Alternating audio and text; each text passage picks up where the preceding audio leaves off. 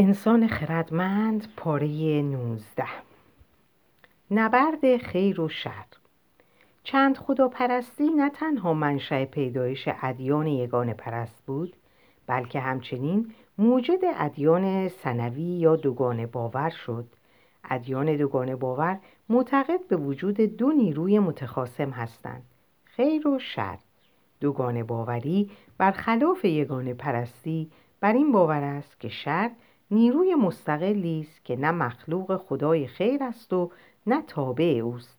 دوگانه باوری می‌گوید که تمام کائنات میدان جنگ میان این دو نیروست و تمام رویدادهای دنیا نمودی از این نبرد است. دوگانه باوری جهانبینی بسیار جذابی است زیرا پاسخی ساده و کوتاه برای معضل معروف معروف شر و بدی دارد که همواره یکی از نگرانی های فکری بشر بوده است چرا شر در جهان وجود دارد؟ چرا عذاب وجود دارد؟ چرا برای انسانهای خوب اتفاقات بد میافتد؟ یگان پرستان برای توضیح این مسئله که چرا خدای دانا و قادر و خیر مطلق اجازه می دهد که این همه رنج و مصیبت در جهان وجود داشته باشد به ناچار به بندبازی های فکری متوسل می شوند. یکی از پاسخهای مشهور این است که خداوند به این طریق به انسان اجازه انتخاب آزادانه می دهد اگر شری در دنیا نباشد انسانها نخواهند توانست انتخابی میان خیر و شر داشته باشند و بنابراین آزادی اراده هم وجود نخواهد داشت اما این پاسخی غیر شهودی و استدلالی است که بلافاصله کوهی از سوالات جدید را با خود به همراه می آورد. آزادی اراده به انسانها اجازه می دهد تا شر را انتخاب کنند. در حقیقت بسیاری شر را انتخاب می کنند و بنابر توضیح مرسوم یگان پرستی این انتخاب باید عذاب الهی را به دنبال داشته باشد. اگر خدا از قبل می دانست که فرد خاصی از آزادی اراده خود استفاده می کند تا شر را برگزیند و در نتیجه باید به خاطر آن دچار عذاب ابدی جهنم شود چرا او را خلق کرد؟ الهیدانان کتاب های بیشماری نوشتند تا به این گونه سالها پاسخ دهند. گروهی این پاسخها را قانع کننده می دانند و گروهی نه. نکته انکار ناشدنی این است که یگان پرستان برای دست و پنجه نرم کردن با مسئله شهر مشکلات زیادی دارند. توضیح شر برای دوگانه باوران آسان است.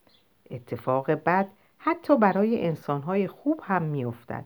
زیرا دنیا را فقط خدای خیر و نیکی اداره نمی کند در دنیا یک نیروی مستقل شر آزادانه عمل می کند و بدیها را اون انجام می دهد دوگانه باوری نقطه ضعف خود را دارد از یک طرف مسئله شر را حل می کند اما از طرف دیگر با مسئله نظم روبرو می شود اگر دنیا را یک خدای واحد آفریده باشد منطقی است که دنیا جای منظمی باشد که در آن همه چیز از قوانین واحدی پیروی می کند اما اگر خیر و شر برای تسلط بر دنیا در ستیز باشند پس چه کسی قوانین حاکم بر این جنگ عالمگیر را اجرا می کند دو کشور رقیب می توانند با یکدیگر بجنگند زیرا هر دو از قانون مشترک فیزیک پیروی می کنند.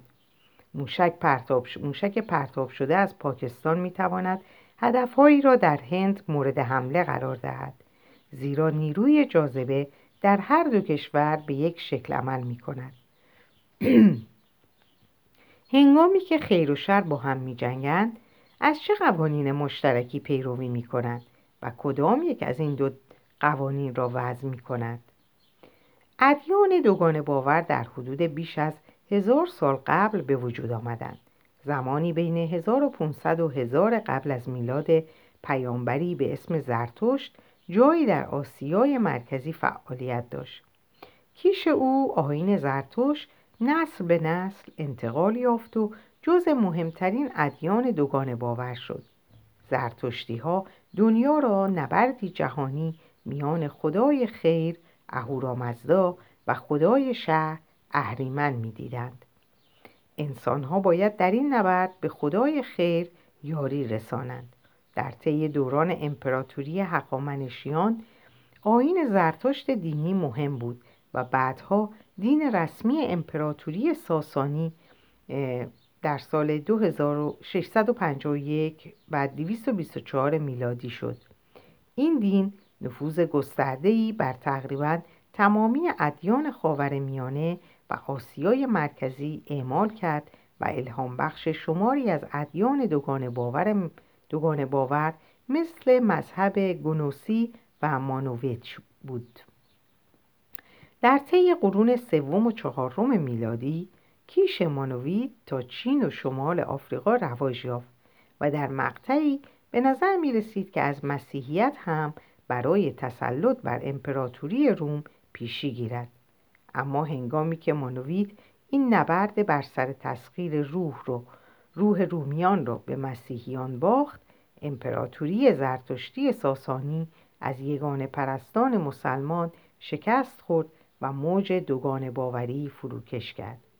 امروزه تنها معدودی جوامع دوگان باور در هند و خاور میانه باقی مانده است. اما در واقع موج فزاینده یگان پرستی دوگان باوری را از بین نبرد. یگان پرستی یهودی و مسیحی و اسلامی اعمال و, معتقد... اعمال و معتقدات دوگان باورانه زیادی را جذب کردند و برخی از اساسی ترین عقایدی که ما آنها را یگان پرستی می‌خوانیم در حقیقت در اصل و ریشه خود دوگان باور هستند. مسیحیان و مسلمانان و یهودیان به وجود یک نیروی شر شر قدرتمند باور دارند. شبیه آنچه مسیحیان شیطان می‌خوانند که می‌تواند مستقلا عمل کند. با خدای خیر و نیکی بجنگد و بدون اجازه خدا به بیرانی بپردازد. چطور یک یگانه پرست می‌تواند به چنین اعتقاد دوگانه باوری که ضمنا جایی در عهد عتیق ندارد بچسبد؟ این منطقا غیر ممکن است. خواه شما به یک خدای قادر مطلق ایمان داشته باشید و خواه بدون نیروی متخاسم هیچ کدام قادر مطلق نیستند. مردم هنوز قابلیت شگفت انگیزی برای اعتقاد به تضادها دارند. بنابراین نباید جای تعجب باشد که میلیون ها مسیحی و یهودی وارسته همزمان به وجود یک خدای قادر متعال و یک شیطان مستقل باور دارند. مسیحیان و یهودیان بیشماری تا آنجا پیش رفتن که حتی تصور می‌کنند خدای خیر و نیکی برای نبرد با شیطان احتیاج به کمک ما دارد. اندیشه ای که در کنار چیزهای دیگر الهام بخش جنگ های صلیبی بوده است. یک مفهوم مهم دیگر دوگان باوری بالاخص در مذهب گنوسی و مونویت جدایی اکید میان جسم و روح یا میان ماده و معناست. گنوسیان و مانویان می‌گفتند که خدای خیر روح و معنا را آفرید در حالی که جسم و ماده آفریده خدای شرند.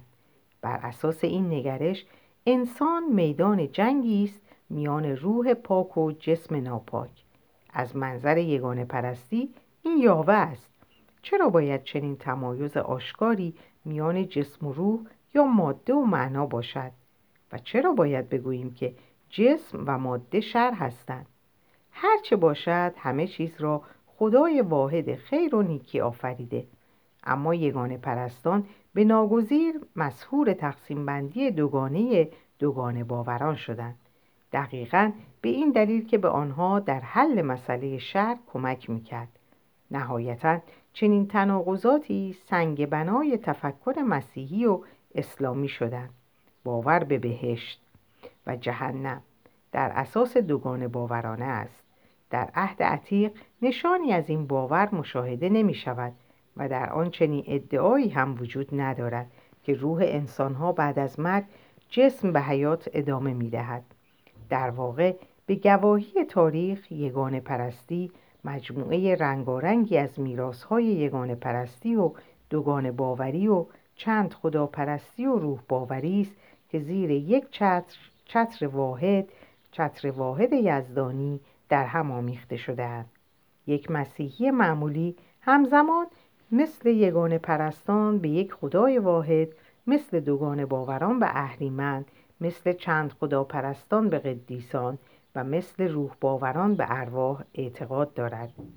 دین پژوهان این باور به افکار و اندیشه های گوناگون و حتی متناقض و آمیزش مناسک و اعمال برگرفته از منابع گوناگون را در هم, در هم آمیزی یا التقاط می که در واقع شاید تنها دین بزرگ جهانی باشد.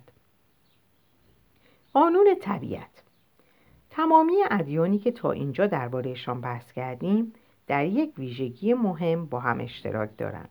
همه آنها بر باور به خدایان و دیگر موجودات ماوراء طبیعه تأکیدی دارند. به نظر می رسد این برای غربی ها که عمدتا به عقاید یگان پرستی و چند خداپرستی آشنایی دارند روشن است. اما در حقیقت تاریخ دینی دنیا را نمی‌توان به تاریخ خدایان تنزل داد.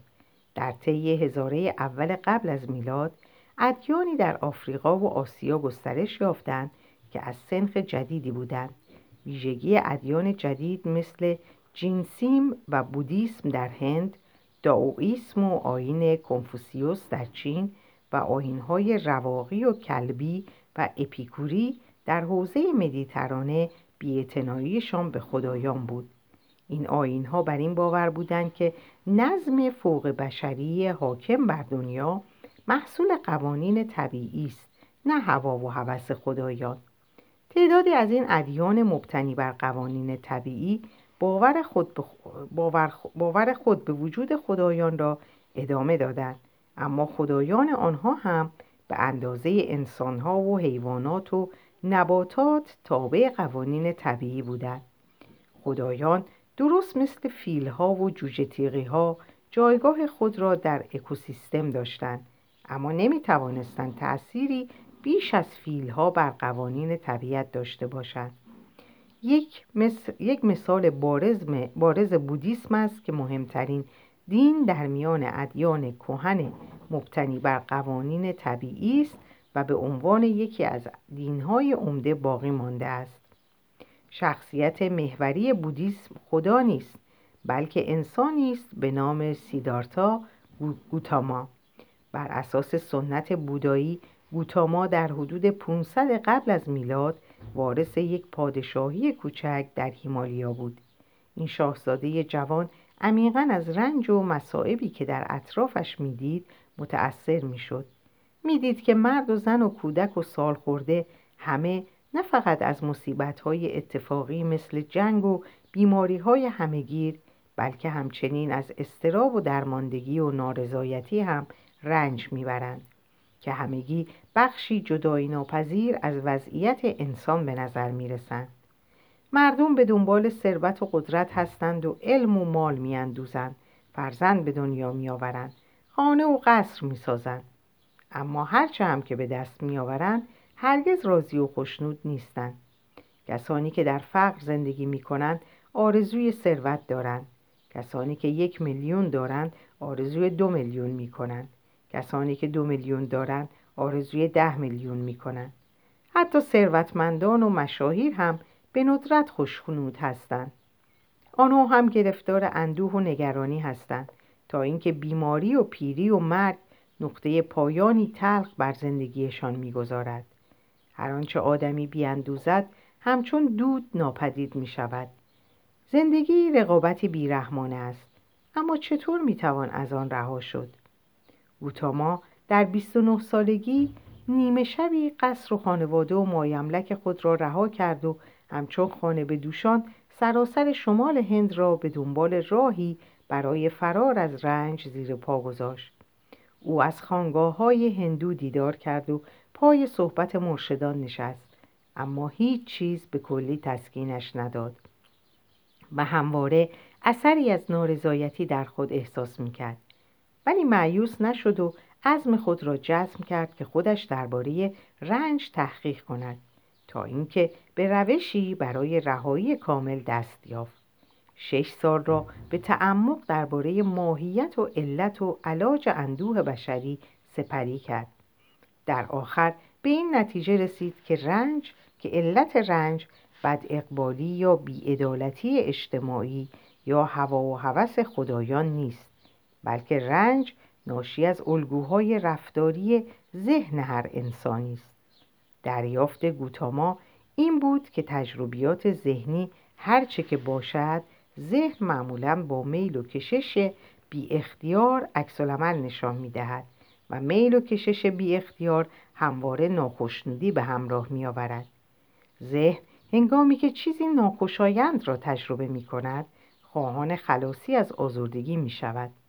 هنگامی که چیزی خوشایند را تجربه می کند خواهان آن است که خوشنودیش پایدار بماند و شدت یابد. از این رو ذهن همواره ناخشنود و بیقرار است. هنگامی که با تجربیات ناخوشایندی مثل درد روبرو می شویم این موضوع کاملا روشن می شود. تا زمانی که درد ادامه می یابد ناخشنودی ما برای رهایی از آن هر کاری می کنیم. اما حتی وقتی تجربیات خوشایندی داریم باز هیچگاه راضی نیستیم. یا می ترسیم که لذتمان از بین برود یا می خواهیم که لذتمان بیشتر شود. مردم سالها آرزوی یافتن عشق را می کنند اما وقتی آن را مییابند به ندرت راضیند بعضی استراب آن را دارند که محبوب ترکشان کنند. بعضی دیگر احساس می کنند که به حکم رز... به... کم رضایت دادند و می توانستند فرد بهتری پیدا کنند. و همه ما افرادی از هر دو نوع را در اطراف خود می شناسیم. خدایان بزرگ می توانند برایمان باران نازل کنند. نهادهای اجتماعی می توانند عدالت و سلامتمان را تأمین کنند و اتفاقات خوشیوم می توانند ما را میلیونر کنند. اما هیچ کدام نمی توانند الگوهای ذهنی پایه ما را تغییر دهند. به این ترتیب حتی بزرگترین شاهان هم به زندگی در استراب فرار مستبر از اندوه و نگرانی و جستجوی دائم برای لذت بیشتر محکومند. گوتاما دریافت که راهی برای خروج از این دور باطل وجود دارد.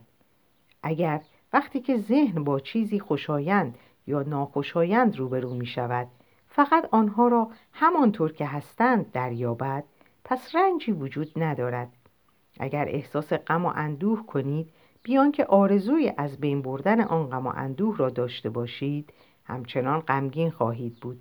اما این عذابتان نخواهد داد. در حقیقت در اندوه می توانید قنایی وجود داشت می تواند قنایی وجود داشته باشد. اگر احساس نشاط کنید بی آنکه آرزوی تداوم آن را داشته باشید یا بخواهید آن را افزایش دهید این احساس نشاط نشاط شما تداوم خواهد یافت. بی آنکه آرامش ذهنیتان را از دست بدهید. اما چطور می توان ذهن را واداش تا چیزها را آنطور که هستند بدون میل و آرزوی خاصی بپذیرند؟ یعنی اندوه را به صورت اندوه شادی را به صورت شادی و درد را به صورت درد بپذیرد. گوتاما مجموعی از روش های مراقبه را فراهم آورد تا ذهن را تمرین دهد که بتواند واقعیت را آنطور که هست بدون میل و آرزویی خاص تجربه کند. این روش ها ذهن را به گونه تمرین می دهد که تمام توجه خود را بر این مسئله معطوف کند که الان دارم چه چیزی را تجربه می کنم نه اینکه دلم می‌خواست چه چیزی را تجربه کنم. رسیدن به این حالت ذهنی ممکن است دشوار باشد اما غیر ممکن نیست. گوتاما این های مراقبه را بر مجموعی از احکام اخلاقی استوار کرد تا برای مردم آسانتر شود که بر تجربه های واقعی تمرکز کنند و از افتادن به دام امیال آرزوها و تخیلات بپرهیزند. به پیروانش آموخت که از قتل و بیبندوباری جنسی و دزدی دوری کنند زیرا چنین اعمالی لزوما آتش امیال و آرزوها را برای کسب قدرت یا لذت شهوانی یا ثروت مشتعل می کند. وقتی آتش امیال کاملا فروکش کند یک وضعیت رضایت و آرامش آرامش کامل جایگزین امیال و آرزوها خواهد شد که نیروانا در لغت به معنای فرونشاندن آتش خوانده می شود کسانی که به نیروانا نائل می شوند کاملا فارغ از هر رنجی هستند واقعیت را در منتهای وضوح بری از خیالات و توهمات تجربه می کنند. حتی اگر همچنان با ناخشنودی و درد مواجه شوند. این تجربیات آنها را به نکبت در نمی فردی که اسیر هوس نمی شود نمی تواند عذاب بکشد. بر اساس سنت بودیسم گوتاما خود به, نیرو، به نیروانا نائل آمد و کاملا از رنج و عذاب رهید. از آن پس او به بودا شهرت یافت که به معنای روشنی یافته است. بودا بقیه عمرش را صرف توضیح یافتههایش برای دیگران کرد تا همه بتوانند از, از درد برهند. او آموزه هایش را در پوشش یک قانون واحد درآورد. رنج از میل و هوس برمیخیزد. تنها راه رهایی از رنج رهایی کامل از میل و هوس است. و تنها راه رهایی از میل و هوس تمرین دادن مغز است. برای تجربه کردن واقعیت به همان صورت که هست. بودیست ها این قانون را که معروف به دارمایاداما است قانون فراگیر طبیعت می‌دانند اینکه رنج از هوس برمیخیزد همواره در همه جا صادق است.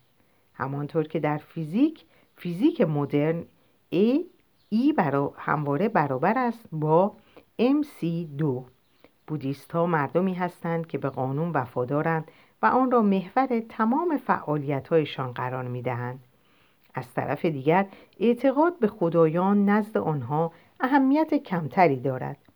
اولین اصل ادیان یگانه پرست این است که خدا وجود دارد. او از من چه می‌خواهد؟ اولین اصل بودیسم این است که رنج وجود دارد. چطور می‌توان از آن برهم؟ می‌توانم از آن برهم. بودیسم وجود خدایان را انکار نمی کند خدایان موجودات توانایی توصیف شدهاند که می توانند باران و پیروزی به ما ارزانی دارند. اما هیچ نفوذی بر این قانون که رنج از هوس برمیخیزد ندارند. اگر ذهن فردی فارغ از هر میل و هوسی باشد هیچ خدایی نمی‌تواند او را به تباهی بکشاند.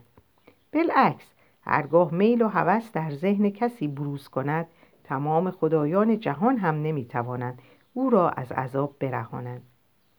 اما ادیان پیشا مدرن مبتنی بر قانون طبیعت مثل بودیسم همانند ادیان یگان پرست هرگز به واقع خود را از پرستش خدایان نرهانیدند. بودیسم به مردم میآموخت که باید به دنبال هدف نهایی رهایی کامل از رنج باشند. نه اینکه در میانه راه برای کسب ثروت اقتصادی و قدرت سیاسی توقفهایی داشته باشند. با این حال 99 درصد از بودیست ها به نیروانا دست نیافتند و حتی اگر هم امیدوار بودند که زمانی در عمر آتیشان چنین کنند بیشتر زندگی کنونیشان را به کسب موفقیت های دنیوی اختصاص دادند پس به پرستش خدایان گوناگون مثل خدایان هندو در هند خدایان بون در تبت و خدایان شینتو در ژاپن ادامه دادند علاوه بر این برخی فرقه های بودایی به مرور زمان مجامعی از بوداها و بودیساتوها را به وجود آوردند اینها موجوداتی انسانی و غیر انسانی هستند با قابلیت رسیدن به رهایی کامل از رنج. اما از سر همدردی.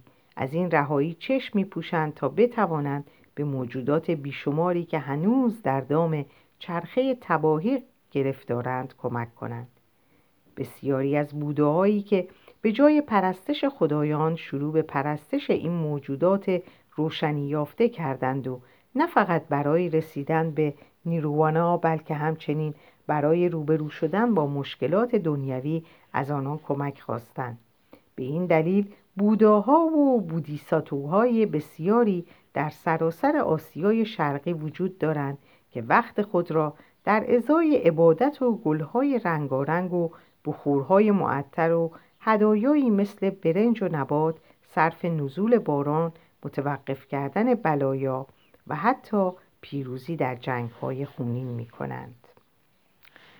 در اینجا به پایان این پاره می رسیم براتون اوقات خیلی خوبی رو آرزو می کنم و همتون رو به خدای بزرگ می سپارم.